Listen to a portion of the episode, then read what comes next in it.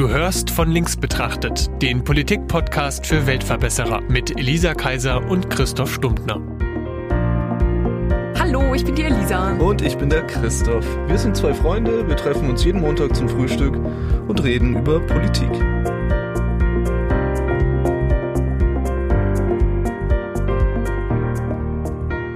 Ihr müsst diese Cookies probieren, die sind genial. Okay.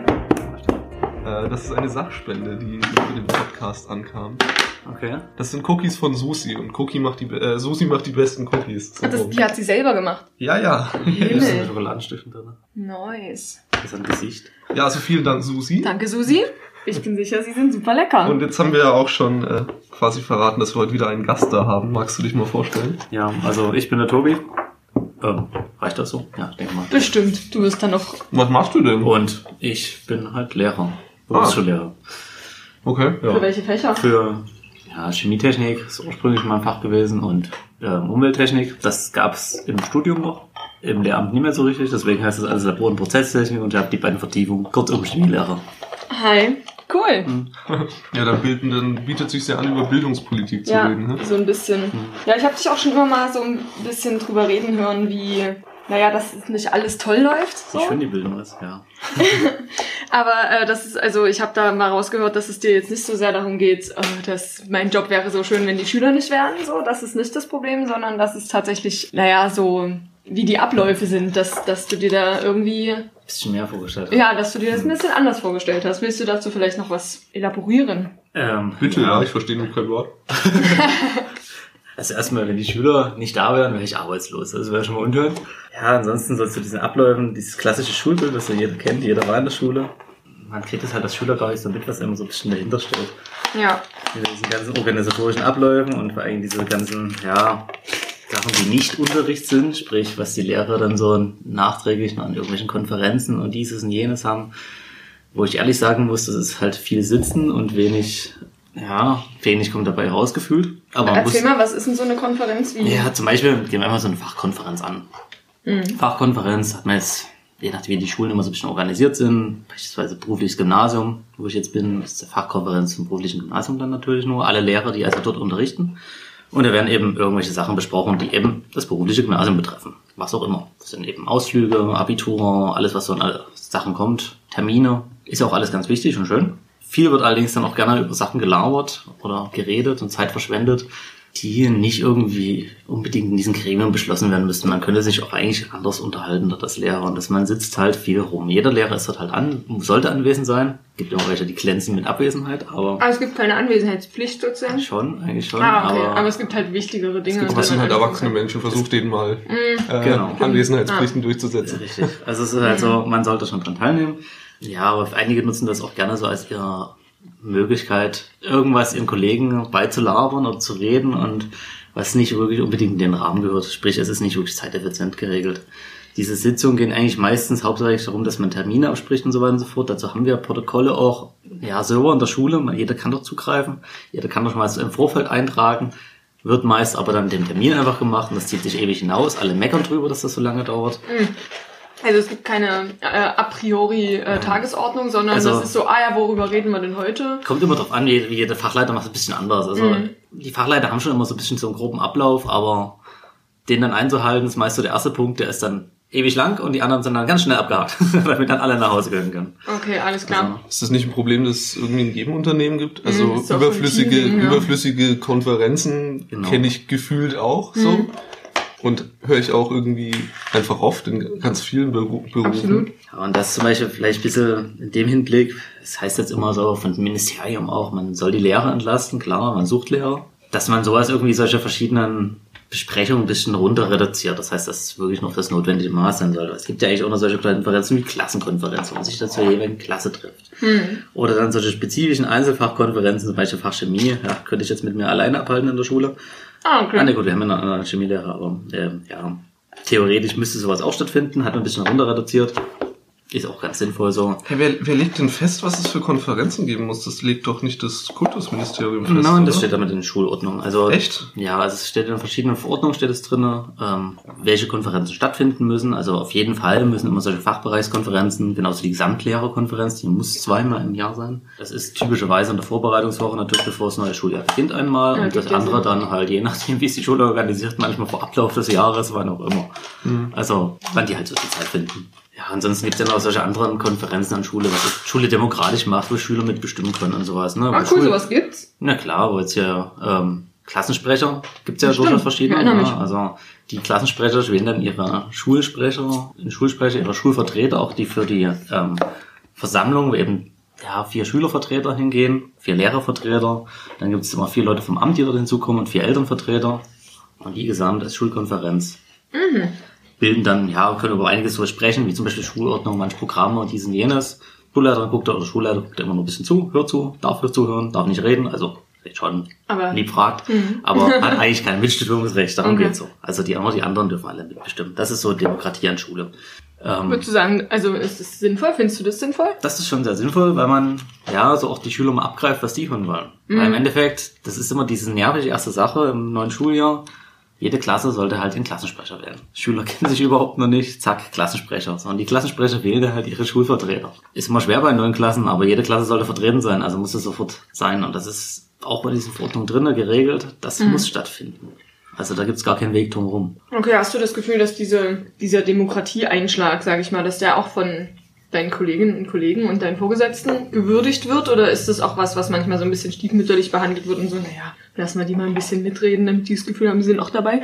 Also ich glaube, je mehr Verantwortung die Lehrer haben, also je mehr die eher Fachleiter sind oder irgendwelche Aufgaben, wirklich in der Schule Leitungsaufgaben haben, desto wichtiger schätzen die das Ganze. Okay. Weil in diesem Gremium doch einige Sachen beschlossen werden können. Wer jetzt dafür natürlich als Lehrer, wie jetzt ich, ich bin noch relativ neu als Fachlehrer, nicht in so einem Gremium drinne, keine Fachleitung oder sowas, dann ist das halt, die machen da halt was. Ne? Also, da nehme ich jetzt nicht dran teil, ich lese dann vielleicht die Protokolle ab und so mal drüber, passiert was. Das ist ja cool. Ja, ist ja auch sinnvoll so, wenn man das Ganze unter diesem Begriff Demokratieerziehung auch einfach sieht, oder? Also wenn du schon demokratische Strukturen in die Schule reinbringst, dann äh, ja, macht es irgendwie verständlicher, was Demokratie eigentlich ist. So.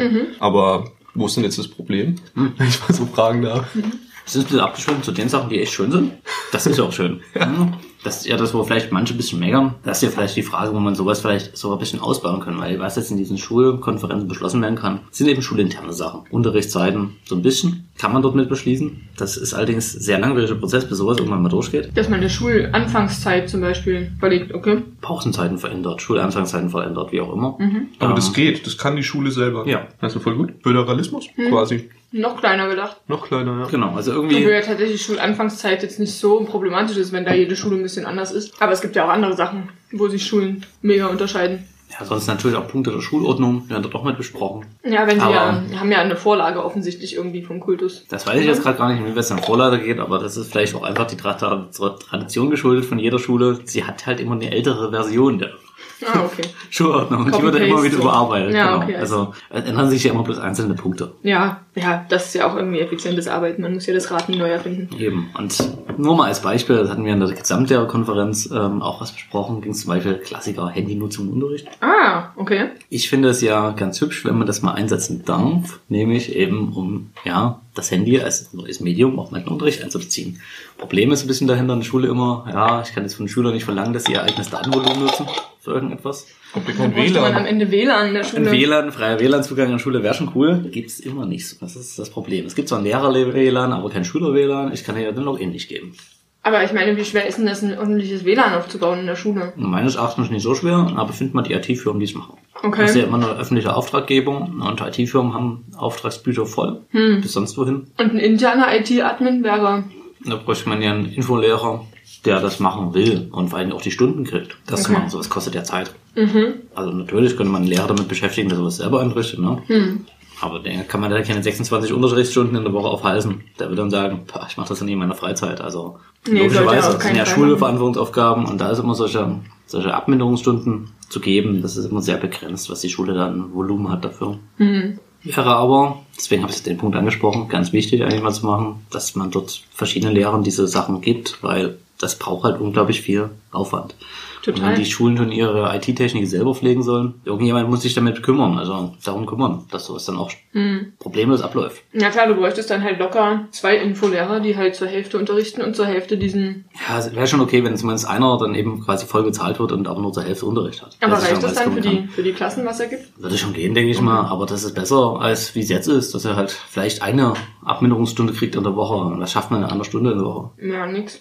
Okay, also das würdest du schon als Problem sehen, dass da, ich nenne das mal neue Medien, Digitalisierung, dass das halt daran so ein bisschen scheitert. Weil für mich klingt es Ja. auch total sinnvoll zu sagen, ja, wenn die dieses Ding da schon rumtragen, dieses Smartphone, ja, warum bringen wir denen nicht auch irgendwie bei, wie man das sinnvoll einsetzen kann, so wenn wir schon der Meinung sind, dass Ja, vor allem sollte man es im Unterricht einbeziehen. Ich finde es halt so schön, wenn die Schüler halt einfach mal so in dem Raum, wo sie halt denn gerade sind, sofort recherchieren können. Ja, ich meine, in die Weil- Bibliothek gehen ist ja sowas von letztes Jahrhundert. Also, Letztes Jahrhundert. ähm, auch aber sie, allein die Sache zum Beispiel in den Computerraum gehen. Computerraum kann man machen, muss man einbauen, einschreiben, geht man halt dorthin, schön und gut, dauert alles schön viel Zeit. Ich rechne dann mal durch, wir haben anderthalb Stunden, also anderthalb Stunden durch Zeitstunden, das heißt zwei Unterrichtsstunden zusammen. Das ist einfach mal Unterricht. Ich stehe jetzt in meinem Fach, Chemie, BY.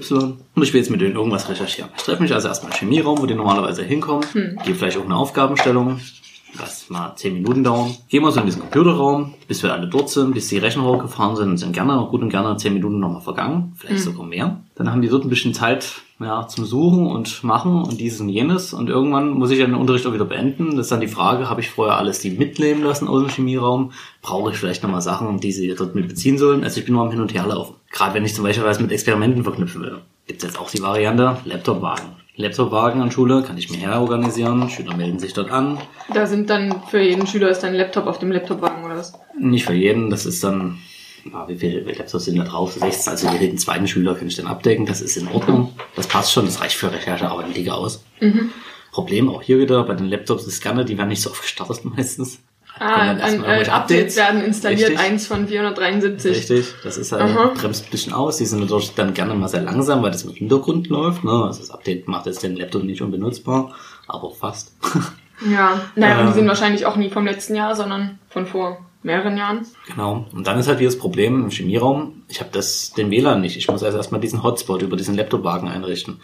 Das ist so eine Sache, Okay. das ist immer so ein bisschen schwierig. Also irgendwas an den Laptopwagen klappt immer nicht. Da funktioniert was mit An Anmeldung nicht. Okay, also Was wenn du immer. wolltest, dass das irgendwie, ich sag mal, reibungslos funktioniert, dann müsstest du eine Stunde eher da sein und schon mal alle Rechner hochfahren und gucken, dass alle Updates installiert sind. Okay. Die Sache ist, ich bräuchte halt vorher die Zeit vor der Stunde, um das zu machen. Aber wenn man jetzt so einen typischen Ablauf macht, ich habe halt eine Doppelstunde, Pause von 10 bis 20 Minuten, in der ich meist sowieso schon Experimente oder irgendwas vorzubereiten habe oder nachzubereiten habe. Und dann kommt's nächste. Bestenfalls hole ich also diesen Laptopwagen und dann steht er da. Ich habe Okay. gar nicht die Zeit, das hochzufahren in dem Moment. Das muss ich also im Unterricht machen. Ja. Gerade wenn ich davor keine Freistunde habe. Also was du sagen willst, ist, es ist totale Verschwendung, dass alle Schüler eigentlich eine Wahnsinnsprozessorleistung in ihrer Hosentasche haben und wir Okay. verwenden irgendwelche alten Gurken. Genau.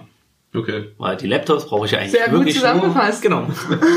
Aber jetzt zum Beispiel sowas wie Laptops und sowas brauche ich ja nicht zum Recherchieren. Warum? Die haben ja ein Handy dabei. Wenn ich mal was wie Excel oder sowas oder Word arbeiten möchte, dringend solche Programme, na dann kann ich es ja immer noch machen. Mhm. Okay, dann plane ich Mhm. die Zeit ein. Aber wenn ich nur für Recherchen oder sowas haben will, Ja. was am schönsten wäre, sowas einzubauen. Die sollen ja einfach mal im Internet mit den Quellen arbeiten. Schulbücher sind halt schön und gut, aber irgendwann ist das auch antiquiert hier. Also irgendwann ist das auch vorbei, das Zeitalter des Schulbuchs.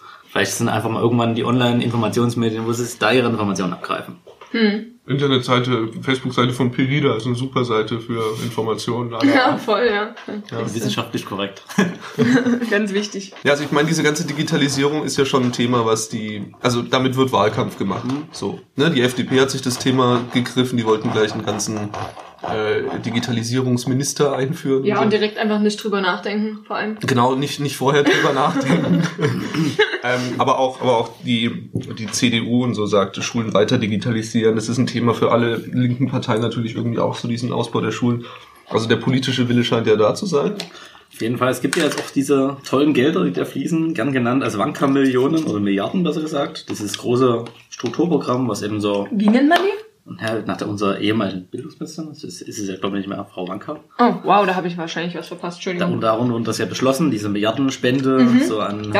Finanzmitteln für ja, Technik eben an Schulen. Dafür mussten wir doch irgendwie ein Grundgesetz ändern, oder? ja, weil die Länder fanden das nicht so, Bundesfördertopf, aber ne? Genau, ja. eben. weil die Länder fanden das natürlich nicht so toll, dass plötzlich der Bund da mitsprechen möchte und vor allem Gelder gibt mit irgendeiner Bedingung. Genau, also die Gelder hätten sie ja schon Ja, genommen, genau. die Bedingungen waren das Problem, nehme ich mal an.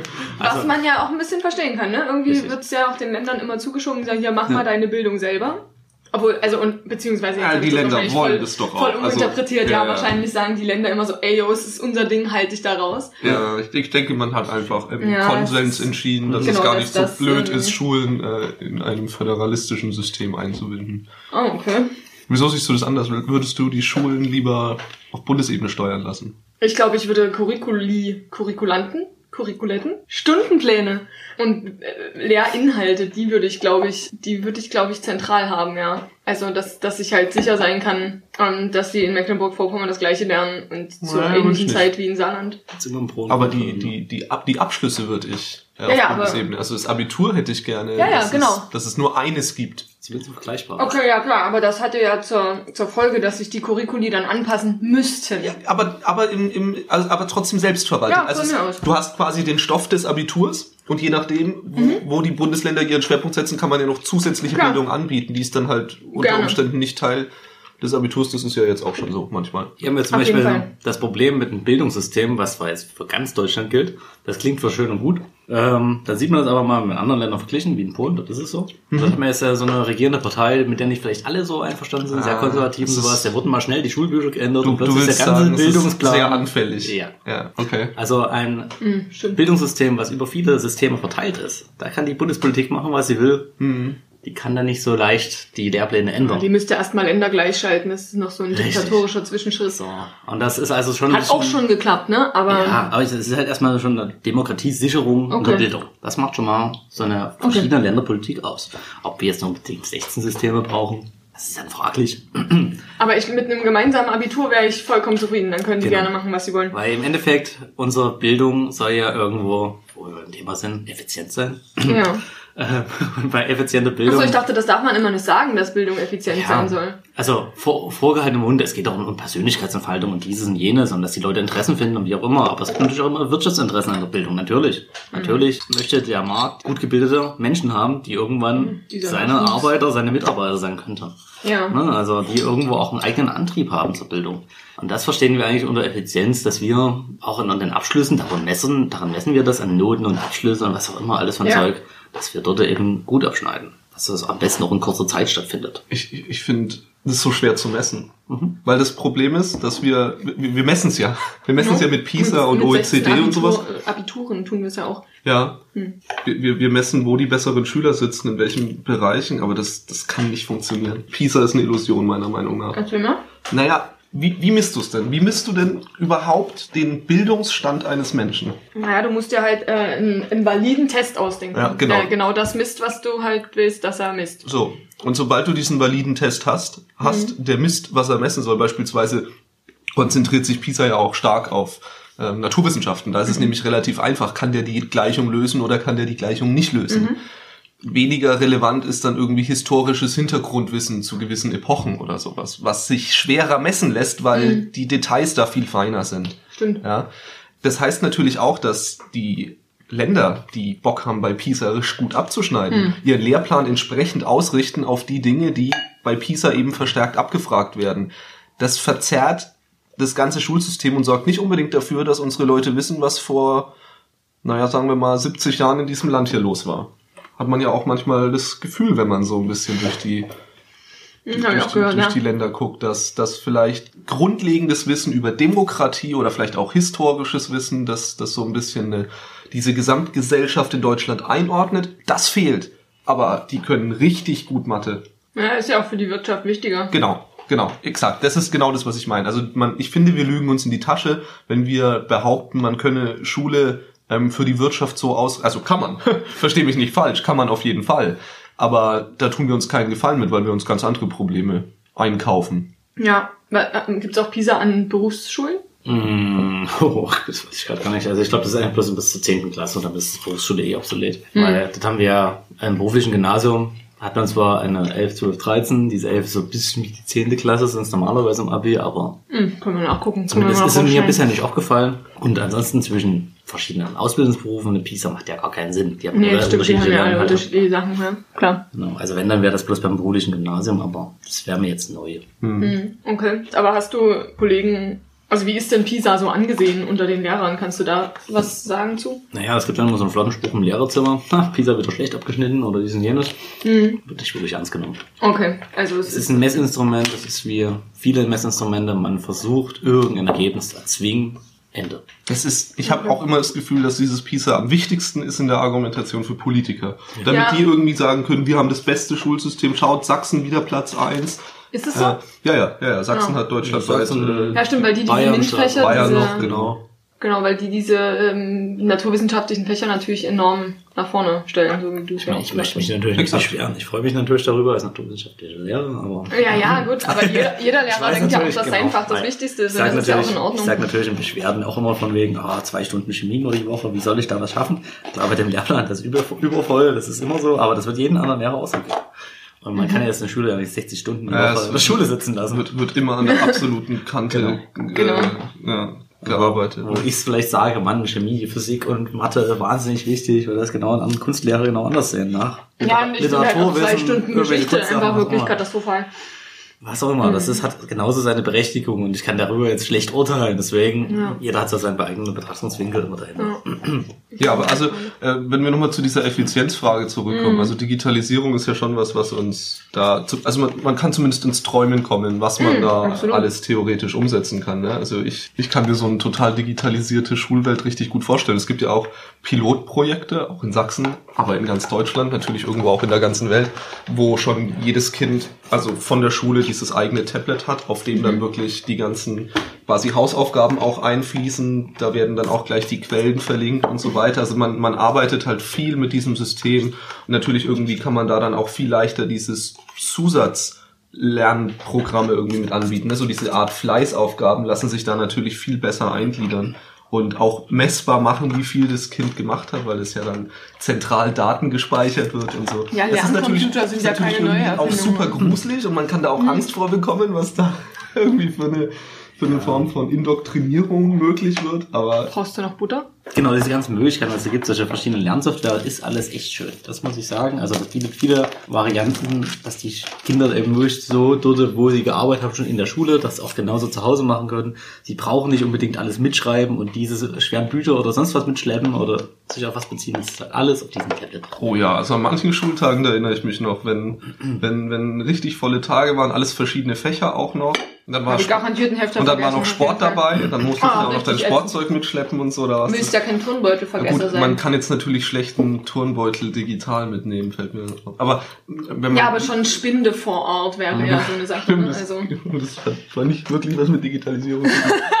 nee, denn der Ton, obwohl, ich meine, dann so Second Life Virtual Reality hast du zumindest Mentaltraining. Ach so, ja. Ja, wenn du, nicht, mit, wenn du nicht mehr in die Schule gehst, sondern dich wieder mal genau, in deine wie, Röhre legst. Vielleicht mal ins Hive Mind rein, ne? Hive dann hast genau. du zumindest Sperrwerfen. Ist auch echt total wichtig, dass man diese, dieses Ment, egal. ähm, Gut, okay, ja, Tonbeutel müssen wir auf jeden Fall immer noch mitnehmen, aber alles andere können wir halt theoretisch ersetzen. Gibt da bestimmt Ansätze, dass man bestimmte Wurftechniken übt, aber. Mhm. Aber, das Tablet sollte man nicht werfen. Wenn es rund ist, ist es halt so diskusartig, ja. aber ob es das übersteht, ist halt die Frage. Ich glaube, da ist vielleicht Sport doch ein bisschen die Ausnahme. Mhm. Okay. Und ist ja auch wichtig, ne? Noch, genau. Mhm. Mhm. Ähm, ja, einerseits das mit dem Tablet, dann, was aber auch ein bisschen dazugehört, die ganzen Lerninhalte, die man da drin hat. Also es gibt ja durchaus verschiedene freie Anbieter, die sowas anbieten, sage ich mal so, bestimmte so Lernsoftware gekauft okay. genau. Also zum Beispiel für Mathematikunterricht gibt es ja verschiedene Lernsoftware schon, wo so viele Inhalte drin sind wo die Lehrer auch viele fertige Aufgaben drin haben. War ja, geil. Wird es nur als Frage zwischenrein, diese Software wird die häufig angeboten, sage ich mal, von den Verlagen, die auch eigentlich die Schulbücher rausbringen, oder ist es total abgeschieden von denen? Weil, also ich kann mir vorstellen, wenn ich der Verlag wäre, würde ich sagen, Mensch, wir müssen mal ins 21. Jahrhundert und wir bringen jetzt unsere Wissenssammlung in die digitale Welt. Also von den Verlagen gibt es definitiv auch solche Programme, aber es gibt auch durchaus freie. Und ich glaube, die freien waren durchaus zuerst. Also andere Okay. Firmen, die Ja, damit begonnen haben. Und die Da will Verlage hinken ein bisschen hinterher. Da will ich mal kurz einhaken, weil da habe ich nämlich letztens was gehört. Da gab's ähm, eine Studie zu Schulbüchern, die von der Wirtschaft gesponsert sind. Also dass halt dadurch, dass Schulbücher ja teuer sind, wenn du eine ganze Aufla also halt einen ganzen Klassensatz kaufst. Und da gibt's halt Firmen, zum Beispiel Autohersteller oder so, die halt sagen, ach hier Leute, wir haben jetzt hier mal einen Klassensatz aufgelegt, also die, die legen das selber auf und stellen das dann der Schule halt kostenlos zur Verfügung. Und es gibt richtig viele Firmen, die das machen und auch richtig viele Schulen, die, die das in Anspruch nehmen, einfach weil sie das Budget anders nicht haben. Und das fand ich schon auch wieder echt gruselig, weil das gibt keine Prüfstelle dafür, was da drin steht. Und dass die da ja auch, also die können ja ihre Botschaften da reinschreiben, was, naja, es ist halt wie ein Werbematerial sozusagen. Und das ist sicherlich jetzt steht nie vorne drauf irgendwie BMW und kommt zu uns, aber Prüfstelle sollte der Lehrer sein. Ob das allerdings immer so gut stattfindet, das ist dann die Frage. ja, und dann ist halt die Frage, kann der Lehrer wirklich immer alles durchlesen? Und also na gut, alles durchlesen, ja, aber Also diesen Teil, den er verwendet, sollte er schon mal durchgelesen haben. Also Mhm. Ja, es gibt, das- das stimmt Es schon. gibt durchaus Kollegen, die nehmen dann ihre fertigen Materialien, die Wissenschaftler selber noch nicht mal was drinsteht, ziehen das raus. Das ist natürlich wahnsinnig vorbereitungseffizient, weil ich irgendwas nehme, was da ist und ich passe mich einfach drumherum an und lebe, lebe einfach mit dem, was da drin steht. Aber Schulbücher sind doch auch kontrolliert. Also Schulbücher ja, aber diese Bücher Diese- halt, diese die von der Software noch Firma, von den Firmen kommen. Genau. Ja, ja klar, okay. Ich, ich meine ja nur, also diesem, dieser Software, diesen ähnlichen Verwaltungsapparat überzustülpen, wie man es jetzt aktuell mit Schulbüchern macht, halte ich jetzt erstmal für nicht so wahnsinnig Nö. problematisch. Überhaupt nicht. Natürlich müssen die Inhalte geprüft werden und entsprechend durchgegangen werden, vielleicht auch angepasst und verbessert werden, je nachdem. Total. Soll ja auch ein fortlaufender Eben, Prozess eben, sein. das ist ja auch jetzt so. Also in Schulbüchern von vor zehn Jahren steht was anderes, als was heute in Schulbüchern steht. Ja, hoffentlich. Hoffentlich lernen die endlich mal was über die RAF-Zeiten. Die waren bei uns im, äh, im Schulunterricht ja quasi non-existent. Aber ich habe schon mal Bei mit jemandem geredet, der meint, er findet. RAF halt nicht so wichtig. Hm, ja. ja, okay. Das Also eine, wir haben sogar schon eine. Mauer gebaut, ja. Aber also gut, ich möchte, mich jetzt, ich 61 möchte mich jetzt nicht, aber das natürlich entwickelt sich das und, äh, und Ja, ich hoffe, dass halt, die der Wiener Kongress immer noch so und ich hoffe, dass die, die Kinder, die heute in die Schule gehen oder, oder vielleicht in zehn Jahren dann schon anfangen, über Teile dieser Flüchtlingsbewegungen und so Hm. äh, zu, zu lernen. Es ist ja irgendwie wichtig, dass man als, dass man ange, angeschlossen wird an die Zeit, in der man dann eben selber geboren ist. Also, was ich eigentlich nur Klingt damit sagen will, ist, ja, klingt's wirklich. So, so schnell ist das System nicht, ne? Ja. Aber also, dass man, dass man das überprüfen muss, ist klar. Mich wundert ehrlich gesagt, dass Lehrer das quasi dürfen, irgendeine Privatsoftware von irgendeinem Unternehmen zu verwenden und dann irgendwie in die Schüler zu streuen, weil Ja, die Sache ist die, wie das immer alles bezogen wird. Ich müsste natürlich als Lehrer hingehen und sagen, hier, ich bräuchte da ja einen Klassenzugang oder irgendwas. Ne? Und bei Schulbüchern geht das ein bisschen einfacher, da kann die Schule relativ leicht selbst entscheiden, mit den Mitteln, die sie hat, was für Schulbücher gekauft werden. Das ist ja geprüfte Ware und gut. Bei diesen Software-Sachen, das sind meist Laufzeitverträge. Ne? Also es gibt ja gewisse Nutzungsdauer, wo das genutzt werden kann und so weiter und so fort. Und wenn man das einmal nimmt, ist man so ein bisschen dann daran natürlich gebunden. Dann hat man das einmal an der Backe. Man kann ja da nicht jedes die Jahr Schule wechseln. nicht noch was anderes dann. Hm. Aber ist ja Genau. bei Schulbüchersätzen auch so, oder? Ja, das Buch ist einmal da, da brauche ich nicht nochmal zahlen. Das Geld ist einmal Ach so. ausgegeben, das Buch liegt rum, das auch, liegt auch in zehn Jahren noch rum. Okay. Bei diesen Software-Sachen muss ich jedes Jahr zahlen. Ah, ja, okay. Das Okay. liegt auch Ja, in zehn Jahren noch Oder irgendwas. jeden alles, Monat. alles wird inzwischen als Service angeboten und nicht mehr als Produkt. Genau. Ja, Ja. Und das, damit funktioniert die Finanzierung an Schule ein bisschen anders. Das, Mhm. Die Schule ranzukriegen ist immer ein bisschen schwieriger. Wichtig Aber das ist ist sowas doch, aber. Eben, weil- ich finde es auch gar nicht so schlecht. Also nur äh, vielleicht mal ein Pausengespräch kurz, aber Hm. findest du das generell schlimm, dass, dass man irgendwie Dinge nur noch as a Service anbietet? Weil hast du dann nicht diese Ich Update-Sachen benutze immer mit Swapfeeds. Mein Fahrrad ist ein Das- Service. ja, ich, okay, alles klar. Ich, Wollte ich ich nur nachfragen, erstmal weil- grundsätzlich überhaupt nichts dagegen, weil, also was für mich da dahinter steht, ist, dass ein Unternehmen damit aber auch die Möglichkeit hat das aber auch wahrnehmen muss, regelmäßig an diesem Produkt zu arbeiten und das Genau. permanent weiterzuentwickeln Richtig. und, Und diese die Weiterentwicklung hast. kostenlos dann quasi Genau. immer weiterzutragen an den, der den der, der dieses ja Abo-Gebühr zahlt. bezahlst. Ja, Okay, genau. gut, das das muss sein. Wenn man dann irgendwie auch noch anfängt, das Geld zu nehmen, um eine Version 2.0 rauszubringen und die neu zu verkaufen, nee. Also Ja, das nee, ist dann- dann, ja, da wird es dann räuberischer Kapitalismus und das ist Das wollen wir unsinnig. nicht. Aber grundsätzlich habe ich nichts gegen das System, Dinge als Service anzubieten. Gerade in der Computerspielbranche ist das ja Hm. man gebe in einige Sachen. Das ist, ja. Aber ich meine, ist jetzt immer die Frage, ich finde sowas auch prinzipiell gut, dass die auch Schule auch sowas nutzen können. Meist wird es aber, Ja. aber noch wenig genutzt, weil einfach die Verträge das zu machen. Ich, ich kenne mich jetzt in diesem Beschaffungsprozess dann nicht ganz aus. Das ist aber komplexer als einfach bloß pauschal mal was auszugeben und dann ist es Ja, da. und sind wir mal ganz ehrlich, die Rektoren sind ja die, die dann diese Entscheidungen auch treffen müssen, oder? Und Richtig. die sind doch im Durchschnitt jetzt erstmal 50 plus, sage ich mal. Ich bin mir sicher, Ja. es gibt auch sehr junge Rektoren und sehr, oder es gibt auch 50 plus Menschen, die sehr digitalisierungsaffin sind Und sehr junge, die es nicht sind. und sehr junge, die es nicht sind, genau. Aber im Durchschnitt glaube ich auch, dass das wieder so ein klassisches, da sitzen einfach noch Generationen, die damit nicht so richtig viel am Hut haben. Ja, genau, der Wille muss ja auch da sein. Irgendwie. Absolut. Das Angebot glaube ich auch, das passiert. Das ist schon da wahrscheinlich, ne? Das ist so, ja, das- es gibt ja schon ein bisschen angeboten. Gerade allgemeinbildende Fächer so bis, sagen wir mal, 10. Klasse, da ist da einiges da. Gerade, ich kenne jetzt so ein paar Sachen, wo ich mal gesucht habe danach. Es gibt halt was für, wie gesagt, Mathematik, was sehr, sehr schön ist. Für Naturwissenschaften ist das eher so, hm, naja, da ist viel Ausbaubedarf noch, viele Inhalte sind dann einfach nicht drin. Und wenn man es digital nutzen möchte, müsste man es derzeit, müsste ich selber erstellen. Selber So. erstellen, also Entschuldigung, aber kannst du eine App programmieren? Also, Also es gibt, nicht. nein, ich kann keine App programmieren, ich bin jetzt kein Programmierer, wie auch immer, kann ja nicht jeder. Mhm.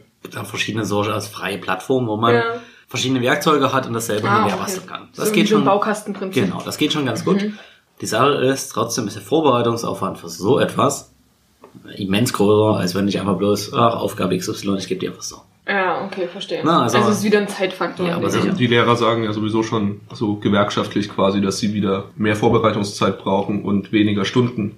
Wie ist, äh, du bist, wenn Oder? du Vollzeit Also, angestellt bist, dann hast du 26 Unterrichtsstunden, ne? Genau, also als Berufsschullehrer 26 Unterrichtsstunden. Die sind ja auch nur eine Dreiviertelstunde, ist ja lächerlich. Arbeitet ihr überhaupt? Ja, aber dann haben sie ja, dann haben sie ja nicht mal, Wir haben die gleiche Zeit, also rechnerisch, theoretisch die gleiche Zeit als Vorbereitungsstunden. Das macht also in Summe 52 Stunden dann pro Woche. äh, 52 Ah, UE, ah, ne? Genau, ah, 45 Minuten. Rechnen wir das um auf keine Zeitstunden, kommen bei 39 Zeitstunden an. Okay.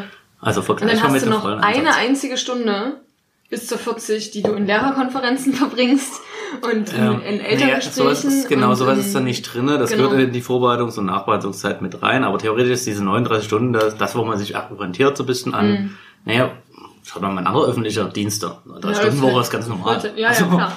Die haben meist nicht die 40, sondern ein Tag, eine Stunde weniger in der Woche. Die haben weniger Urlaub als ihr. Äh, ja, das Problem, die haben auch nicht die Urlaubsbeschränkung.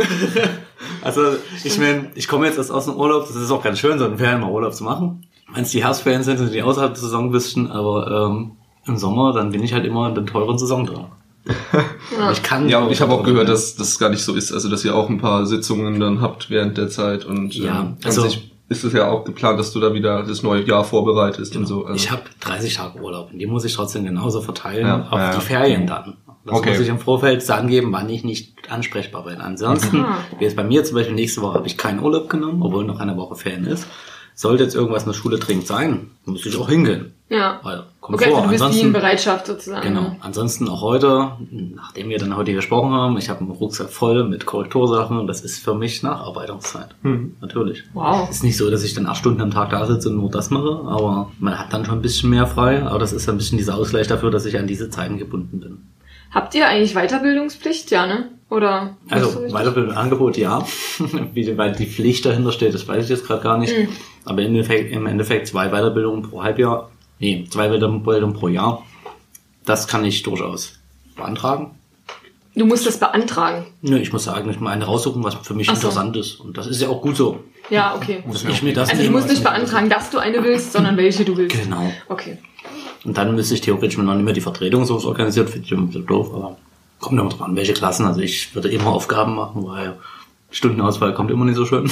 Muss auch nicht sein. Okay, also es ist jetzt nicht so, dass es Weiterbildung in der Ferienzeit gibt. Schon, aber wer macht das? Naja, ich meine, wenn, wie jetzt die Woche, was du ja gesagt hast, du hast diese Woche eigentlich keinen Urlaub. Genau. Wäre Dann- das nie irgendwie der perfekte Moment, zu einer Weiterbildung Ja, zu dann gehen? muss ich aber natürlich gucken, was es immer so für Termine Ja, ja, und klar, Sachen gibt eben. und teilweise mh, einiges interessiert hat man überhaupt nicht. Das ist für mich nicht relevant, was es dann gibt. Okay. Wenn es mal relevante Sachen gibt, dann muss ich auch mal die wahrnehmen, die für mich wirklich von Bedeutung sind. Ja.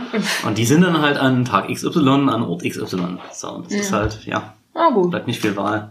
Ich finde es natürlich schlau, wenn sowas geballt eher an Fernseiten sein würde, weil meist ist es ja für jetzt Sachsen die Weiterbildung, also könnte man schon bis an den Ferien orientieren, aber Zurück zur Digitalisierung. Bitte gern. stimmt, wir haben schon wieder schleifen lassen. Ja. Passiert. Der politische Wille ist ja da, aber wir haben jetzt auch gerade schon festgestellt, also es gibt einfach an den Schulen keine Leute, die das selber machen können, weil selbst wenn ihr einen Informatiklehrer habt, hat der schlichtweg die Kapazitäten nicht, um Genau. sowas im großen Stile anzugehen und sei es nur ein WLAN einzurichten für die Schüler. Nebenbei muss man auch sagen, Informatiklehrer, das ist auch das Fach, wo mittlerweile viele zustimmen, das immer wichtiger wird. Also sollte man den Informatiklehrer lieber mehr Zeit für Unterricht und seine Vorbereitung einrichten, als dass er dann auch nur solche Aufgaben machen muss. Das heißt, wenn wir Also- schon Informatiklehrer haben und dann vielleicht noch einen guten, der es vielleicht tatsächlich auch studiert hat, Informatik als Fach und das nicht nur irgendwie macht, ist- weil es kein anderer macht, was auch immer. Mal Ich habe Excel schon mal gemacht. Ich kann also, das. Ich sag mal so Quersteiger hin oder her, es gibt genauso Lehrer, die das Grundständig studiert haben und auch nicht gut sind, aber das ist. Ähm, Ja, gut, das gibt's ja immer, das Problem. Genau, also das ist total egal. Das, ist, das möchte ich jetzt bei Quereinsteigern nicht so vorstellen. Und es gibt genauso Leute, die so engagiert dahinter sind. Ja. Das ist halt ganz normal. Ne? Alles gut. Ich glaube auch, ein Quereinsteiger kann potenziell ein sehr guter Lehrer sein. So genauso Richtig. wie einer, der Lehramt studiert hat. Genau, es ist halt ein bisschen immer der eigene Antrieb, was man dahinter Menschen an, betrachtet. ne? Bin ich, bin ich Lehrer, um gutes Geld zu verdienen? Oder bin ich Ist das das? eine gute Idee? Ja, man hat sicher Geld. Ich meine, wenn ich längere Krankzeiten und Ausfallzeiten habe, na hallo. Man ist Oh. ja teilweise jetzt, wenn man jetzt sich verwandten lässt, ich habe das zwar nicht machen lassen, aber man ist trotzdem im öffentlichen Dienst, solange Lehrermangel herrscht, muss man den Lehrer nicht raushauen. Also wenn, du musst dann aber auch aushalten, dass irgendwie Achtklässler dich anschreien. Ne? Ja gut, aber das also, hast du dir ja ausgesucht. Ja, wenn du es dir ausgesucht hast halt- wegen dem Gehalt, dann hast du Ach so, dir ja, gut, wahrscheinlich, aber- hast du dir vielleicht nicht so genau die äh, Ja, aber genau überlegt, Dinge- wie das ist. Sich Dinge auszusuchen wegen des Gehalts, da wird man ja immer das Problem haben, dass man dann mit dem, also tatsächlichen Job irgendwie konfrontiert ist, ne? Das, Also wenn du, Ja, ist auch der Appell daran, niemals sich den Ja, Job nach dem absolut. Gehalt ja, auszusuchen. absolut, stimmt, bin ich bei dir. Ich habe es mir nicht nach dem Gehalt ausgesucht. Ist doch schön, dass man viel kriegt. aber Eigentlich ging es mir hauptsächlich so ein bisschen ums Fach und Unterrichten auch mal ganz nett. Es ist ja auch gut, dass die gut bezahlt sind. Es ist ja auch schließlich der zukunftsträchtige Job schlechthin. Absolut. Ja. Aber ja, also ich, ähm, ich, ich finde es dann schon auch doof, dass ihr quasi, ihr seid selbst inzwischen, die, die erste Generation Lehrer taucht jetzt auf jeden Fall in den Klassenzimmern auf, die selbst Digital Native ist. Ja. Oder? Also ich Ja, meine, ja, eigentlich schon. genau. Aber das Problem ist doch auch, äh, dass ihr das ja im Studium noch nicht mal lernt, oder? Ähm. Also ihr müsstet ja auch die Didaktik mit neuen Medien, darin müsstet ihr ja auch ausgebildet sein. Also ich fand das cool. In, äh, bei mir im Studium noch gab es auch dieses, hm, ich weiß gar nicht mehr, wie das hieß, irgendwo Medien irgendwas, bla, diese Veranstaltung. Da wurde dann eben natürlich auch sowas wie verschiedene Datenbanken mal vorgestellt und dann verschiedene PowerPoint und sowas, wie auch immer. Das wurde als das Medium so ein bisschen beschworen. Wir hatten auch an der Uni eine interaktive Tafel. Man hätte ein Oh. freiwilliges Seminar wählen können dafür, aber So ein Ja. Smartboard, wo man mit so einem Stift dran schreiben kann. ja, genau. Klar, so richtig geübt hat man es aber eigentlich nicht. Also es wurde zu wenig eingeflochten. Ja gut, aber also wie schwierig ist das? Also ich will jetzt nicht irgendwie arrogant klingen, aber auf einem Board rumschreiben, Ja, aber das kann so viel. Also du musst ja, dann kann da, es glaub halt so viel, aber ganz ehrlich mal, also komm mal, ein 8-Stunden-Seminar muss doch reichen, um dir die Hauptfunktionen von so einem Board irgendwie reinzuziehen. Ich habe ja gehört, dass es total viele Schulen gibt, die auch so eine Smartboards haben, die aber diese Smart-Funktion nicht benutzen, sondern sie nur als überteuerten Bildschirm quasi Genau, das einsetzen. ist, das so. ist der meiste Einsatz, weil die meisten Lehrer nutzen es einfach so. Die, die, Wie ein Overhead-Projekt. Man- Ja, genau. quasi wie der neue Overhead-Projektor. Bei uns heißt, heißt es übrigens Polylux. Ein Polylux, stimmt. man kann es auch den Lehrern noch nicht vorwerfen, so richtig, weil nicht. was wir vorhin dabei war, dieses tolle Geld, was jetzt alles finanziert wird und Technik und so weiter und so fort, da wird sowas bestimmt wieder angeschafft werden und man wird eines vergessen, was auch mal dazu gehört, Schulung der Lehrer. Genau. Und das müssten auch zwangsweise Schulungen sein, so ein bisschen, dass der Arbeitgeber dann die Lehrer auch dorthin schickt, wenn Ja. sie das teilnehmen müssen. Ja, ja, ja, ja. So, ne? Also das, sich das selber beibringen, ja, man sagt das immer so schön, das kann man mal machen, Ja, aber aber wann das macht kannst man du es nur dann? machen, wenn du die Grundlagen schon hast. Also wenn du halt jemand bist, der vielleicht schon vor, vor dem Touch-Terminal von der Deutschen Bahn kapituliert, dann weiß ich nie, ob jemand sich das mal eben intuitiv erschließt, wie ein Smartboard funktioniert. Das glaube ich nicht. Steile These. Äh, Überhaupt keine steile These. Ich habe mal gehört, ähm, dass die Bahn ja wieder umstellt ihre Automaten Auf so auf Knöpfe? Knöpfe, weil so viele alte Menschen, die an diese Touchpads nicht gewöhnt sind und die quasi den Unterschied zwischen Touchen, also berühren und drücken nicht kennen. Und die drücken halt immer auf diesen Touchpads rum, Ja. so mit, mit Kraft. Und dadurch zerschießt die Folien, die da drunter Oh, sind. ich und dachte immer schon, das ist mein Problem. Dabei war einfach nur jemand vor mir da, der es kaputt gemacht die gehen hat. kaputt. Und der Witz ist dann, wenn Der das dann erstmal drückt drückt, drückt, der, ja, ja, der nächste drückt dann noch härter, weil es geht ja nicht mehr richtig. Ja, Und es ist ein Teufelskreis. Also es ist. Das ist quasi noch nicht wirklich verwendbar für die Öffentlichkeit, solche Touch-Displays, weil es noch Leute gibt, die drücken drauf und das ist nicht Ah. gut.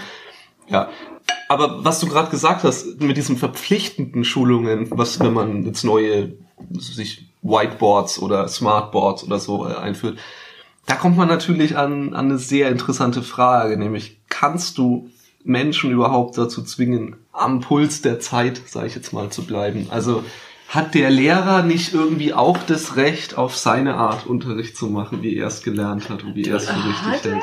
Ja, genau. Ich, ich, ich stelle die Frage, weiß ich nicht. Hat Weil, er? wem ist er denn verpflichtet? Er ist ja nicht sich selbst und seiner Bequemlichkeit verpflichtet. Ja, aber sag mal einem 55-jährigen Lehrer oder meinetwegen einem 63-jährigen Lehrer, hier jetzt, jetzt hier VR, ja, ist jetzt voll das Thema und wir unterrichten ab jetzt unsere Kinder im virtuellen Klassenzimmer. So gut! Hier, hier setz mal das Ding auf, äh, Seminar morgen äh, und dann volles Wochenende durchgepaukt, dann hast du es drauf. Äh, komm, Sind also, wir da nicht wieder so ein bisschen bei dem, was wir mit Georg besprochen haben? Du musst es den Leuten sozusagen angenehmer machen, am Puls der Zeit zu sein, als es nicht zu sein? Also, ne, du musst es halt nicht in eine Pflicht verpacken, sondern es muss Anreiz halt schaffen. irgendwie, den, du musst den Anreiz schaffen. nee, aber den Anreiz Klar, schaffen jemand heißt ohne Scheiß, wenn heißt jemand jetzt mit in, 63 das nicht mehr macht, so what? Also, wie so what? naja, das sind ja dann nur noch zwei Jahre. Aber gut, das sind halt zwei Jahre Ja, es Klassen, sind die halt- ja dann es durch. sind Zweifel halt ist es eine Zeit- auf einmal 100 Kinder. Also Ja. es ist, Ja, und könnten halt irgendwie auch Abiturienten oder Absch also halt Mhm. in der Oberschule halt Realschulabschlussmenschen sein. Okay, ja, gut. Vielleicht der einzige Geschichtslehrer an der Schule. Boah, ey, Geschichte in der Virtual Reality, das wäre ja mal der Hammer. Sick, was du könntest irgendwie, Ja, du Mann. könntest überall dabei sein. Ja, ey. so gut. Bei manchen Sachen will man gar nicht dabei Nee, sein. bei manchen will man nicht dabei sein, aber vielleicht Nee, nicht, ja. aber Das eine nicht an die Kriegsszenarien gedacht, sondern Ja, an nee, die aber- schönen Momente. Ja, ach so, na gut, aber das lernt man ja in der Geschichte nie. Aber ich finde irgendwie so eine... In, in, in die Geschichte, da lernt man doch immer nur irgendwie Neuaufteilung in Krieg und Stimmt. Napoleon und hast du nicht gesehen. Die Geschichte der Menschheit ist echt keine besonders schöne Geschichte. Hast du das im Kopf? Nee, aber ich meine, keine Ahnung, ich kann mir das mega geil vorstellen, dass du halt... Aber Biologieunterricht in der virtuellen Realität, Ja, super das geil, ist ja oder? geil, ich meine, oder? dann, dann kannst du halt tatsächlich irgendwie in die Zelle reingehen und mal die Mitochondrien anstupsen. Wie die so vor sich hin Ja, wackeln. das Ja, oder im super. Korallenriff rumschwimmen. Ja, richtig geil. Und ich finde trotzdem, dass man zum Beispiel, also ich, ich würde jetzt VR-mäßig nicht irgendwie beim Dritten Reich jetzt in ein KZ fahren, so, sondern eher. Naja, ich meine, Könnte um, man um mal ehrlich machen. zu das wäre auch ein ganz schön aber ich finde zum Beispiel halt irgendwie mal so eine, so eine Rede mitzuerleben in irgendeinem Palast, die halt Hitler oder Goebbels gehalten haben, einfach um, um mal die sich selber zu Stimmung auf- erforschen, ja, genau. ja. Um, in der Menge stehen selber. Genau, am so, Ende ne? wäre ich, Ja. finde ich das ja auch irgendwie, also reißt mich das mit, so dass man da irgendwie so ein bisschen, ähm, Ja, tut's ja automatisch, ne? Ja. Im Fußballstadion. So. ja, genau, und das finde ich irgendwie, fände ich super interessant, Absolut. wenn man das dann äh, aufarbeitet. Also du musst es halt sinnvoll aufarbeiten. Du kannst jetzt nicht sagen, so, okay, die Goebbels-Rede ist vorbei und ab nach Hause. Denk mal drüber nach. Genau. Ja, das wird natürlich ein bisschen problematisch. Man muss Aber das natürlich historisch einordnen, ja klar. genau. Äh, nee, aber also die Möglichkeiten werden unendlich, aber zurück zu meiner Ja, Frage. ich war Ähm, gerade abgelenkt. Kann, ja, kannst du Lehrer dazu verpflichten, immer den neuesten Trends hinterher zu rennen? Ne? Manchmal ist es ja auch vielleicht was, was sich auslebt. Ich glaube ja persönlich, dieses Internet, das wird sich nie durchsetzen. Steile These. nein, nein, natürlich Absolut ist das, klar. ist das klar. ja bei manchen Dingen ist es ja nicht so klar, ob sich's durchsetzen Ja. wird und ob es nicht vielleicht in, in Wie zwei Google Jahren. Ist, ja, hätte ja niemand gedacht. Also, Lehrer haben ja prinzipiell ihre pädagogische Freiheit, wie sie ihren Unterricht machen. Na eben. Sonst braucht man keinen Lehrer, sonst kann sich da einer hinstellen, im Internet alles, Schüler sollen zuschalten und dann hören sie einfach mal zu. Ne? Dann hätte man das alles schön zentral und einer wird das machen. Wir lesen jetzt mal den Wikipedia-Artikel. Ach, zum Beispiel, was auch immer. ne? Also ist ja auch ganz gut, dass es diese Freiheit gibt. So, wo sie aber die Schulleitung ist, ihre Lehrer schon verpflichten kann, ist zur Teilnahme an gewissen Veranstaltungen. Und das werden jetzt eben solche Schulungen und was auch immer. Ne? Ob die Lehrer das dann nutzen oder nicht. Ah, okay. Das kann ja das ab perfekt ausgestattete Klassenzimmer sein mit Tablets und sonst was von interaktiven Tafeln und perfekten Internetzugang und was weiß ich nie, was vielleicht haben die sogar in irgendwelchen ähm, Ausbildungsgängen, so irgendwelche Simulationsgeräte dort Mhm. dastehen. Ob der Lehrer das gebraucht oder nicht. Alles seine Sachen. Stimmt, Man braucht gar nicht so wahrscheinlich. groß anfangen. Man kann ja teilweise mit den klassischen Sachen anfangen. Beispiel Chemie. Für mich als Chemielehrer gehört immer dazu, so in jeder Schule irgendwie ein Experiment anzuflechten. Flechten, ne? Also das kann was ganz Kleines sein, aber irgendwo, Eine Knallgasprobe es kann auch mal Spaß machen und laut sein. Ne? Also hat mir nie Spaß gemacht. so ein Leistungsknall, das muss man schon so machen, dass die Schule aufwachen dabei, aber Ja, ja, aber irgendein, irgendein Experiment sollte immer drin sein, wie man das auch immer verknüpfen mag. Das gehört einfach ein bisschen dazu. In solchen Naturwissenschaften, dass man sowas einflechtet, dass man die Natur auch beobachtet. Die heißen ja nicht umsonst so. Ne? Also Wissenschaft aus der Naturbeobachtung. Muss man aber auch nicht machen. Es gibt genauso viele Chemielehrer, die haben halt ihr Buch und dann steht Klassischer. Frontalunterricht. Der große Vorteil darin ist, ich habe die Vorbereitung nicht, Vor- und Nachbereitung versucht, da kann dann was schiefgehen, da kann sich jemand verletzen. Oh Gott, Himmel. Also, das ist natürlich ein Risiko, ne? Aber wenn wir das mal ein bisschen auf Technik beziehen, ja, Ich soll nicht so rumheulen. Richtig, Ein ja. bisschen Salzsäure im Gesicht, das passiert einmal. Ja, oder in Physik mit Strom, so was soll da schon schiefgehen? Ja, aber. Mein Lehrer hat mir mal flüssigen Stickstoff über die Hand geschüttet. oh. Ja, wenn man die Hand schnell wegzieht, ist das nicht schlimm. Ja, war auch nicht schlimm. Es waren auch nur ein paar Tropfen und äh, es war eigentlich ziemlich cool, weil es Ja. dann so in der Hand so. Genau, der Stickstoff darf da bloß in der Hand nicht stehen. Das wäre Ja, dann ja, genau, ungünstig, das dann, hat man, gelaufen. dann hat man eine schockgefrorene Hand, aber Ja. man darf das so schnell nicht hergießen. Man kann durch flüssigen Stickstoff mit der Hand so Ja, ja, ja schon. Hauptsache die Hand ist in Bewegung. So war das. Das war cool. Aber es ist mir in Erinnerung geblieben. Also ich finde den Ansatz gut, immer ein Ja, Experiment diese mit rein. Knallgasprobe, die ist mir auch in Erinnerung Ja, geblieben, das weil ich mich zu Tode erschrocken habe, logischerweise. Ja, aber da hat die Naturwissenschaften auch echt, muss man sagen, dankbar, dankbares Ja, Feld ne, für. Vorteil. Und das ist wahrscheinlich auch so das erste Feld, das virtuelle Technik oder insgesamt Digitalisierung. Geiler Cookie. Ne? Oh ja. Ja, am, am besten umsetzen kann, ja. kann ich mir vorstellen. Ne? Weil es ist sowieso schon ein sehr experimentierlastiges Feld. Genau. Und da kannst du halt sogar ins Hochspannungslabor gehen in der Virtual Reality und dann musst du nicht irgendwie in der realen, na, obwohl das wäre schon. Aber ich meine halt, trotz dessen, dass das Feld so einfach ist, gibt es trotzdem Lehrer, die es nicht machen. Mhm, okay. Ja, also, Und wenn wir das so ein bisschen auf die Digitalisierung beziehen, ist es so der genauso. Es macht auch immer mehr Aufwand, hinter sowas zu nutzen. Ja, jetzt. Bis man noch, sich mal oder? irgendwann komplett Also, umgestellt hat und vielleicht so viele halt hat, das dauert halt ein Stück. Klar, wenn ich jetzt beginne, immer parallel so nach und nach was vielleicht als virtuelle Aufgaben so zu erstellen und sowas zu machen, das ist ein Prozess, den ich jetzt ganz wenig Inhalte einflechte und das kaum nutzen kann, aber in ein paar Jahren habe ich es dann. Ja, und dann ist die Technik schon wieder so weit, dass wir wieder veraltet sind. Also immer noch. Wir sind ja immer ein bisschen hinterher, oder? Das ist ja das, was, weil wir müssen die Leute ja durch die Schule bringen und dann müssen wir sie durch mindestens fünf Jahre Ausbildung bringen und dann gehen sie, keine Ahnung, ein Jahr, anderthalb Jahre oder so ins Ref, bevor sie dann halt irgendwie Lehrer sind. Da, da ist ja auch schon wieder so viel passiert und die, die Universitätsbildung ist hinterher und auch in der, in der Schullandschaft sind wir alle irgendwie der, der Technik hinterher. So ein paar Jahre wirst du wahrscheinlich immer hinterher hinken, weil, wie gesagt, du, du kannst ja nicht auf das allerneueste Pferd setzen, sagen, uh, da hat Google irgendwie was Neues entwickelt. Das scheint ein Ding zu sein, lass mal das direkt einfach in den Schulalltag integrieren und nach fünf Jahren interessiert sich keiner mehr dafür. Ja gut, aber also das, das digitale Zeitalter ist jetzt echt erst nicht erst seit gestern, ne? Ja, wir sind da schon ein bisschen länger. Seit hinterher, das sehe 91 ich gibt's ein. das Internet und Computer schon viel länger. Und Also ich hatte ja Computer in meinen, also wir ja, wir hatten auch, Computer wir hatten auch. Computer. Ja, wir hatten keinen wirklichen Unterricht darin. Ähm, und unser Informatiklehrer war quasi. Wir haben ganz viel Blobby-Volley gespielt. Lobbyvolley habe ich auch viel gespielt. Ich mach, ich dich fertig im Ja, Lobbyvolley. du machst mich garantiert fertig im Blobby-Volley, das war nicht besonders gut. Aber also das ist, ich finde, ich finde, langsam müssten wir an dem Punkt sein. Aber das Ding ist doch auch, glaube ich, dass in ganz vielen Schulen die Lehrer schon bereit wären. Der Wille ist auch da, aber der tatsächliche Ausbaustand der Schule halt einfach nicht. Derzeit noch, ja. Also das wird sich das hoffentlich ändern durch die ganzen Geld, die es bewilligt wurden. Ich denke mal, das wird auch. Die Frage ist immer bloß, wie es gemacht wird. Also Und wer es machen soll, da sind wir wieder beim Fachkräftemangel. So viele Schulen kannst du gar nicht gleichzeitig sanieren Ja. und ja, digitalisieren. Sachen einkaufen, da sind die Firmen dann schnell, naja, da lässt sich dann Geld verdienen. Das ist aber, das geht schon. Aber wie es jetzt umgesetzt wird, ist im Endeffekt so, wir sollten jetzt auch an Schule so einen Bildungsplan erstellen, so ein bisschen. Das heißt, was wir gerne an Medien bisher so nutzen überhaupt und was wir uns so wünschen an Sachen. Ne? Und eigentlich sehe ich dahinter das Problem. Idee ist klar, wir möchten jeden Lehrer in jeder Schule abgreifen, was er sich so wünscht. Problem ist aber, es ist wahnsinnig ineffizient, wenn jede Schule für sich wieder ihren Bildungsplan erstellt. Ich meine, wir haben in Sachsen mehrere Gymnasien, mehrere berufsbildende Schulen. Es gibt ähnliche Fachbereiche. Warum versucht man nicht, die Lehrer mal von verschiedenen Schulen miteinander zu vernetzen und dort werden Lösungen getroffen, die dann einfach auf alle Schulen umgesetzt werden? Und wenn jede Schule das wieder selber macht, das ist für den Lehrer jetzt selber ein nächster Aufwand. Ja, außerdem ist die Auftragslage doof. Ne? Also wenn du irgendwie an ein Unternehmen rantrittst und sagst, so, wir müssen jetzt hier 100 Schulen mit Whiteboards ausstatten. Ja. Aber der will zwölf und der will Whiteboard Genau. mit blauem Rand und der will noch Smartboards dazu Ja. und der will noch ein Magnet-Whiteboard. Genau. Ja. Ja, also ich, naja klar, ich meine, organisatorische Zentralisierung wäre da schon irgendwie relativ sinnvoll. Ne? Ja, gerade bei der Also, ich will jetzt nicht zu Digitalisierung. sozialistisch klingen, aber also Ja, Zentralisierung Zu- innerhalb von Sachsen, Genau, oder? innerhalb so. der Länder. wenigstens innerhalb der. Das wäre schon gut, wenn dort die Ministerien sich drum kümmern würden, dass man zwar die Lehrer abfragt nach Wünschen und so weiter und so fort. Aber die Organisation dort liegt, weil die einzelnen Schulen kommen dort einfach nicht hinterher.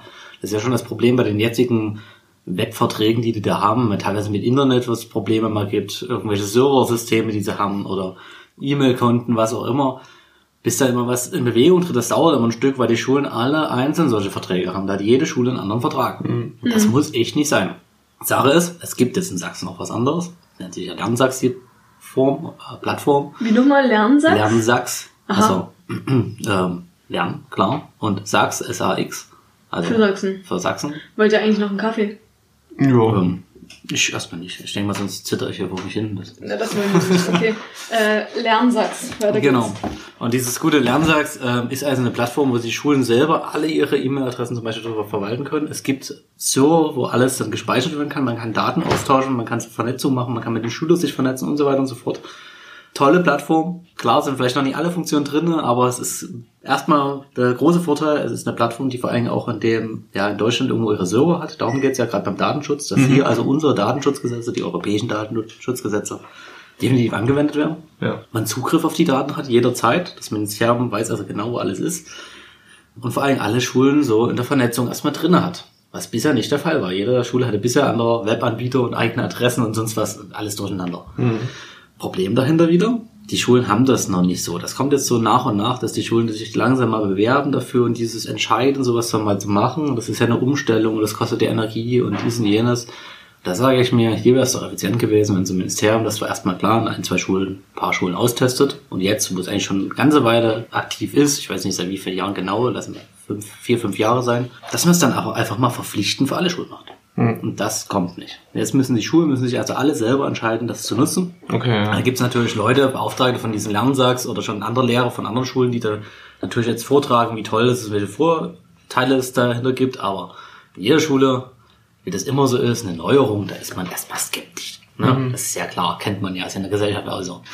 Und da müsste einfach das Ministerium mal sagen, gut, das haben wir jetzt organisiert, das ist jetzt sachsenweit und das wird jetzt bitte ab dem Schuljahr an jeder Schule genutzt. Ja, auch mit- Ende aus ist. Auch mit der Aussage, wir haben das ausprobiert an den und den Schulen. So, und, und also solche Testschulen gibt es ja, aber auch da, also ich mache mir da keine Illusion, dass das deswegen äh, flächendeckend äh, angewandt wird. Soll ich euch die unbequeme Lösung aus dieser Misere sagen, wenn du als Diktatur? Elternteil, nein, wenn du als Elternteil möchtest, dass dein Kind entsprechend eine digitale Bildung auch bekommt, freie Schule halt. Privatschulen oder freie Schulen heißt es hier genau. Ja, die Ja. wollen ja nicht Privatschulen genannt werden. Ja, ist auch theoretisch was. Ist egal. Wir werden jetzt nicht spitzfindig. Es Okay, ist aber das sind Fall- Schulen, wo das man ist eine Schulgeld Schule, zahlt? Das ist eine Schule, die Geld kostet. Okay, wie ist es, also mal jetzt noch mal Pausengespräch, was ist denn, wenn man sich das nicht leisten kann? Gibt es dafür, muss man dann in eine staatliche Schule oder? Wenn du es dir nicht leisten kannst, Ja. um mal dem Narrativ unserer aktuellen politisch konservativ geprägten Regierung zu folgen, Dann musst du mehr arbeiten? dann bist du selber schuld. Dann, dann arbeitest du nicht genug. Also das gibt sozusagen kein wie Eltern BAföG, ich will mein Kind gerne an eine coole Schule schicken und wenn du es dir nicht leisten kannst, Pech gehabt? Ja, wir haben doch staatliche Schulen, die sind doch super. Ja, ja, ich war auch an der staatlichen Dann Schule. kostet doch kein Schulgeld. Schick doch deine Kinder einfach an eine staatliche Schule. Ja, das war eine total gute staatliche Schule, finde ich. Ja, ich war auch an der Aber- staatlichen Schule. Ich will doch jetzt auch Nee, nee, aber ich finde das, das ist doch aber, aber... digitalisierte Ja, Bildung eben. nicht. Problem- nee, wir auch Problem nicht, mit- aber es waren ja auch die 90er. Das Ja, Problem mit Privatschulen ist halt, man hat natürlich die Teilung Reich. zwischen reich und nicht reich, meine Eltern. Ne? Das, klar, das ist das Problem. Und es kann aber nicht die Lösung sein, dass alle die privaten Schulen gehen. Ja, das meinte ich natürlich auch erstmal nur Deswegen- in vollkommener Ironie. Das ist natürlich Genau. schade. Freie Schulen sind aber einfach schneller in der Lage, moderne Konzepte umzusetzen. Und ich finde auch freie Schulen auch gut, weil die mal Konzepte austesten können, Ja. die an der staatlichen Schule nicht einfach so machbar sind. Ja, der staatliche Rahmen, der ist halt immer anders. Klar, man müsste auch alle Schulen immer gleich anpassen. irgendwo. ja, ich sag auch jetzt Und sowas sind Freischulen, sind Versuchsschulen. Das kann gut sein, das Ja. kann Probleme in anderen Bereichen machen, aber man lernt daraus. Also es ist immer, klar, man macht Versuche im Endeffekt an Schülern, aber das ist es. Man muss ja auch aus den Sachen lernen, den Konzepten lernen und den Fehlern der Konzepte lernen. Und so entwickelt sich Bildung. Hm. Es war jetzt auch gar kein Appell irgendwie daran, dass Privatschulen grundsätzlich ungerecht oder freie Schulen grundsätzlich ungerecht sind und da nichts bringen und man, wir die in Deutschland nicht haben sollten. Das meinte ich damit gar nicht. Im Gegenteil, das ist natürlich was sehr Wertvolles. Genau. Aber gerade wenn wir über dieses Digitalisierungsthema reden, also ich weiß nicht, ist sich noch irgendjemand uneinig, ob wir Schulen digitalisieren sollten überhaupt? Also, also aus unserer Generation wahrscheinlich keiner mehr. Oder verschwindend wenige. Ja? Vielleicht noch Herr Amthor oder so als ältester 21, äh, 26 Vielleicht ist er inzwischen 27, weiß ich gar nicht. Nein, alles gut. Ja, aber auch der ist ja Ein- jetzt nicht ein- ein- gleichzeitig. Überhaupt nicht. Der ist gar nicht, gar nicht. Der äh, bestimmt ein sehr kompetenter Politiker, möchte Ja, ich und bestimmt auch total progressiv. Absolut. Das ist trotzdem einfach aktuell der Weg aus diesem Digitalisierungsmangel an den staatlichen Schulen für die Eltern, wenn die wollen, dass ihre Kinder entsprechenden Umgang mit diesen modernen äh, Medien lernen. Weil an, an staatlichen Schulen, vor, an den allermeisten, findet es sehr wenig statt. Ja. Klassiker muss ich aber auch sagen, ich zahle Geld, damit meine Kinder mehr Bildung haben, also gerade digitale Bildung, da sage ich mir aber auch, Eltern, spende Zeit an eure Kinder. Weil Schule kann nicht alles. Ne? Und das ist das, was viele, was ich bei vielen merke, die Kinder werden in der Schule abgegeben und dort soll dann alles beigebracht werden. Weil die Eltern einfach gar keine Zeit mit ihren Kindern verschwenden. Und auch sowas wie digitalen Umgang, wenn es die Schule nicht bietet, paar Sachen, ne? und die staatliche Lokale kann nicht immer so schnell hinterherkommen, das liegt ein bisschen im System begründet. Ja, das System ist halt langsam bürokratischer Aufwand und alles, was dahinter. Das hat Vorteile, wie gesagt, weil nicht so schnell mehr irgendwelche Fremdeinflüsse, die unschön sind, antidemokratische Fremdeinflüsse schnell reingestreut werden können. Ist eine langsame Bürokratie schön. Andererseits ist es halt schlecht, weil Neuerungen nicht so schnell kommen. Ne? Und dann ist es aber so ein bisschen die Aufgabe auch der Eltern, dort anzusetzen immer. Und das ist das, was viele vergessen, dass die Eltern auch immer ergänzend dahinter sein sollen. Die Schule bietet den Grundstock und eigentlich soll, wo wir bisschen dann ein Ziel der Bildung sind, man redet immer gern davon, die Kinder sollen in der Schule oder in der Ausbildung Kompetenzen erzählen. Das heißt, wir sollen kompetent sein in unserer Teamarbeit, also Aufgaben zu bewältigen, was auch immer. Und eigentlich sehe ich das ein bisschen falsch. Es gibt eigentlich dieses Konzept von wegen dieses lebenslange Lernen. Das hat einen eigenen Antrieb. Das heißt, das Ziel der Schule ist eigentlich, dass ich eine intrinsische Motivation habe, zu lernen und mich mit etwas zu beschäftigen. Das kann total unterschiedlich natürlich von jedem Kind sein. Und das, wenn das die eine Kompetenz nicht hat, ist gar nicht so schlimm, wenn es dann anders das macht und sich dahinter kniet. Ne? Und darum geht eigentlich für mich Schule.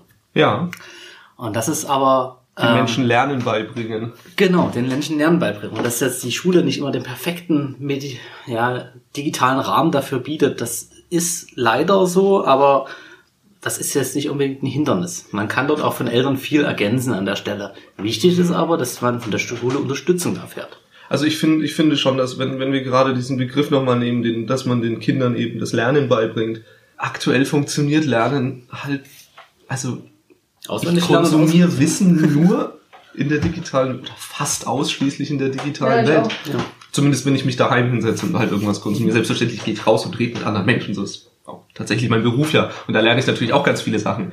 Aber wenn ich mir zu, zu privaten, die mich interessieren, Themen was reinziehe, ich nicht in die Bibliothek und leihe mir dazu ein Buch, sondern dann google ich das oder schaue mir auf YouTube ein Video an oder lese es halt auf entsprechend Ja, einschlägigen das Seiten, Fachseiten dafür. zu den jeweiligen Themen. Oder genau, also das ist ja, da findet doch Wissensbildung statt. Und ja, ich habe das auch gelernt, ohne äh, dass das mir an der Schule beigebracht wurde. Aber insgesamt wäre es mir schon lieber, oder glaube ich, halte ich es auch für effizienter, wenn man das den Kindern an der, Schu- an der Schule beibringt. Gerade weil wir auch diese Folgen sehen, wenn, wenn Leute einfach falsch oder ungeschickt mit, mit den digitalen Medien Genau. umgehen. Die sagen dann halt, äh, dass Pegida Facebook-Seite eine der besten Informationsquellen für sie ist und so. Und das ist dann einfach so, okay, dann, dann informierst du dich nicht nach Faktenlage, sondern auf Basis von irgendwelchen Emotionen. Und das ist ja dann irgendwie nicht mehr das Ziel. Und deswegen finde ich eben schon, dass es dazu gehört, dass Digitalisierung in Schulen, in Schulen muss. Weil so konsumiert der Mensch des 21. Jahrhunderts Wissen. Wichtig ist, dass eben Schule so ist, wie der Alltag ist. Das Ja, ja, das ist nochmal ein. Punkt dafür, genau. Ich, ich schaue am- ich schaue am Tag bestimmt insgesamt sechs Stunden auf mein Smartphone, wenn das mal reicht. Wie du schon sagst, das ist, das muss sein wie im echten Leben und im echten Leben sind wir permanent in der digitalen Welt. Ja. Und wenn du in der Schule dann immer noch mit Kreide an der Tafel schreibst, was okay ist, also, ne, das meine ich jetzt nur sinnbildlich. Obwohl ich es gar nicht schon direkt wenn man's mache. Ich finde ja Whiteboard-Marker ist besser. Aber nur meine Meinung. Ja, Whiteboard-Schrift sieht bei mir zum Beispiel unglaublich hässlich Das aus. ich ganz oft gehört, ne, dass man irgendwie mit Kreide angeblich ordentlicher schreibt als mit Whiteboard-Markern. Das scheint, scheint was dran zu Wenn man es sein. einmal geübt hat mit Kreide, ist die Schrift tatsächlich in Kreide besser leserlich als Whiteboard. Ja. Das ist das nächste. Ein vernünftiges Smartboard ist natürlich in der Lage, wenn du draufschreibst, das zu erkennen und einfach in vernünftige Schrift umzu... Gerade ja, aber dann verlernen die Leute doch Schreibschrift, Mensch. Das kannst du doch nie machen. Ja und? Keine Ahnung, es gibt Leute, die sind der Meinung, dass Schreibschrift total wichtig ist und, ähm, Mhm. und dass, dass es auf keinen Fall verlernt werden darf. so, Das haben wir schon immer so gemacht. klassische Schreibschrift, hm, ja. Was ich den Ansatz sehe, nicht nur so ein Schreiben lernen mit der Hand, das ist immer eine motorische Fähigkeit. Ja, so, ich und das ist halt dieses Muskelgedächtnis, dieses Muskeltraining. Ob man nun eine perfekte, verbundene Schreibschrift macht, wie man das ja heutzutage immer noch in der Grundschule macht, oder ob man so Druckschrift schreibt oder was auch immer. Aber ich habe zum Beispiel Es auch geht ein um motorisches motorische Gedächtnis für eine Querztastatur. Ja, das gehört auch dazu. Ja, ja, Und aber das sollte man auch ohne Schule Witz, beibringen. Ja, stimmt, aber also meine These ist immer so, warum sollte ich denn, also momentan Schreibschrift noch total sinnvoll, sehe ich ein, und dass man auch mit der Hand schreibt so. Aber mein, also brauchen wir das längerfristig immer noch klar. äh, mit der mit der Hand zu schreiben? Sicher? Brauchen wir römische Geschichte? Finde ich schon, weil die ja immer noch äh, immer noch irgendwie Gerade für Einfluss unsere hat. aktuelle Demokratie wichtige, wichtige Aber Dinge sind damals weißt du, es, passiert. es gibt so viel. Kannst du noch mit dem Waschbrett waschen? Ich nicht. Ich kann auch nie Zeug in die Mangel, durch die Mangel drehen. Das, das kann, kann ich einfach nie, weil ich es nie brauche. Und es gab auch mal eine Zeit, da haben wir auch noch nicht mit der Hand geschrieben. Dann haben halt- wir rumgemeißelt und wir meißeln jetzt auch nicht mehr.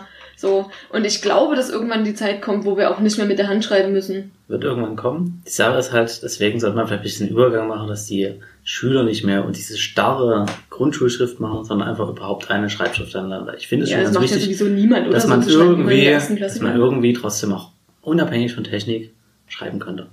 Weil das diese Grundfähigkeit, die wir dahinter haben, lesen, schreiben lernen und so weiter und so fort, dass wir das immer noch ein bisschen beherrschen. Liegt auch ein bisschen darin begründet, Rechner, Tastatur, Autokorrektur hinter der Welt. Ich brauche gar keine Sorgen mehr machen über Grammatik. Ja, das ist doch das super. Ich kann auch kein Feuer mehr machen, verstehst du? Ich wäre ohne Technik, wäre ich am Sack. Traurig. Kannst du, Du kannst Feuer machen? Feuer machen. Ja, man wüsste schon, was man machen muss, ja. Ja, okay. Ja, also ich ich kann- auch, dass ich da irgendwie Theoretisch ein bisschen kann ich auch so aneinander rumdrehen und dann wird es irgendwann warm und dann Tränen ist auch schon ich, schön ich hab's lange. oft genug von Bear Grylls gesehen, aber können? Weil, Ich, also- ich kann das nicht. Beispielsweise mit solchen, wenn man den Feuerstein hat, geht das schon durch den Ach so, jetzt, hat Echt, man, ja? jetzt, hat, jetzt haben wir auf einmal ja schon wieder Werkzeuge quasi. Ja, gut, das hatte der Mensch schon sehr lange, ja.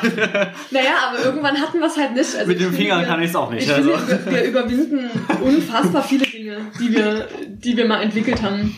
Ich meine, ich bin auch, ich werde sehr, sehr traurig sein, sollte ich das noch erleben, dass es das letzte Buch gedruckt wird und verbrannt. So werde ich nie mehr erleben. Nee. Aber und ich werde es wahrscheinlich auch nie mehr erleben, dass wir die Schreibschrift abschaffen mit Händen. Aber ich glaube, ich, ich glaube einfach, dass es Das ist einfach, wo, wo es mir wichtig wäre, es wäre eine Schwerpunktverlagerung, dass man also in der Grundschule auch lernt, mit Tastatur nicht schreiben, zehn Fingerschrift. Dass man, Hätte ich gern gelernt, ganz ehrlich. Ich tippe immer noch mit zwei Fingern. Ich komme damit klar. Du hast bestimmt ein ganz schnelles Adler-Suchsystem, aber ich habe es gelernt in meinen Ferien. Ja, Adler-Suchsystem Ja, heißt das so? Adler-Suchsystem. Ich habe sogar tatsächlich schon die fortgeschrittene Vierfinger Stimmt, ich Fingerschrift. benutze Ah, auch manchmal meine Mittelfinger Meistens, dazu. ja. Also und Daumen für die für die Ja, Leertaste, das- ne? also ja. drei Finger Ja, stimmt, und kleine. Finger fürs Enter, das geht auch noch. Und Ja. Shift für Shift war. Ja, der auch der kleine Ja, Finger. ja, also ja, es ja. ist vielleicht sogar schon auf sechs Finger gewachsen, also Genau. Also und ich habe das ja in meiner in meinen Ferien irgendwann mal mühselig Ja, gelernt. Zehn. Finger schreiben. Deswegen, ich habe ja auch dieses, ich weiß genau, wie ich Dinge schreiben muss. Deswegen ist es auch witzig, wenn ich mal, wenn ich so schief an der Tastatur sitze oder verschoben bin, dass ich dann halt die Wörter sozusagen immer eins daneben schreibe. Witzig. Okay. Finde ich auch total gut. Zehn Finger schreiben fände ich, fände ich super, weil das ist das, was wir tatsächlich brauchen. Und es gibt nichts Schlimmeres, wenn man am Amt, beim Amt sitzt und der Mitarbeiter oder die Mitarbeiterin tippt was ein und du denkst, so, soll ich's? Soll, soll ich's kurz tippen? so, weil es einfach ewig lange dauert. Furchtbar. Okay. Die Frage ist, wir sagen es so, zehn Fingerschrift sollte jeder können, wenn wir das wieder in die Zukunft blicken. Ja, eben, Touchscreen. Gestensteuerung, Sprachsteuerung. Eben, ja, vielleicht auch irgendwann sagen. Ah, okay, das überspringen wir dann einfach. Okay, aber, aber Schreibschrift immer noch beibehalten, wenn wir dann mit Gesten steuern, ja. Also, Dann kann man immerhin auf sein tolles Technikgerät hinten seinen Namen draufschreiben. Die, dieses Gerät gehört. Ja, das Ding ist, ein Bleistift funktioniert halt immer, ne? Das ist so ein bisschen. Ja, verstehe ich schon. Genau. Ich, bin, ich will ja auch nicht aktiv daran arbeiten und Schreibschrift verbieten. Ich, ich finde nur, man sollte diese, die, diese romantische Vorstellung davon, dass wir, dass wir das halt jetzt haben und dass das ganz toll ist und dass wir das jetzt immer machen. Kennt, kennt ihr diese Geschichte von den Amis, die irgendwie mega viel Forschungsgelder ausgegeben haben für einen Kugelschreiber, der in der Lage ist, auch im Weltraum zu schreiben und die Russen haben einen Bleistift genommen? Aber Ohne Witz. ja, es stimmt wohl nicht ganz. der Kugelschreiber, der funkt, weil, wegen der Schwerkraft. ja, das Die ist nicht ganz Flüssigkeit einfach. fließt die Flüssigkeit nach. fließt halt nicht nach unten. Ja, stimmt, weil ich, es ist immer auch Aber so lass mich die Geschichte kurz, ich äh. Bitte. ich glaube nämlich, es ist tatsächlich so, dass das auch nicht funktioniert, weil wenn du einen Bleistift, einfach so einen Bleistift, wie wir ihn hier verwenden, im Weltall benutzen würdest, dann hättest du eine ganze Menge Graphitstaub, der rumfliegt und sich auf Technik legt und das willst du eigentlich auch nicht. Also auch dieser Bleistift ist, glaube ich, eine hohe technische Errungenschaft, der dann quasi auf dem Papier bleibt. Aber Ist aber wahrscheinlich wesentlich was einfacher. ich, was ich damit sagen will, ist, dass äh, manchmal primitive Technik halt auch wirklich fortschrittlicher ist. Und ich glaube auch, dass das mit der Hand schreiben potenzieller dann auch übertragbar wird. Also wenn du jetzt in der virtuellen Welt irgendwo etwas markieren oder schreiben möchtest, in irgendeiner Form auch immer, mhm. ist es natürlich immer noch hilfreich, wenn du die Handgestik dazu beherrschst. Ja, Ob du jetzt total. tatsächlich einen Stift in der Hand hältst und ein Papier unter dir ist ja dann erstmal irrelevant. Ja, okay. Aber also, ich, mit. ich, ich glaube, dass, äh, dass sich per Schrift ausdruck, ausdrücken, und zwar mit der mhm. Hand per Schrift ausdrücken, immer noch sehr ja. relevant ist. Von mir aus. Damit waren wir bei der Grundschule.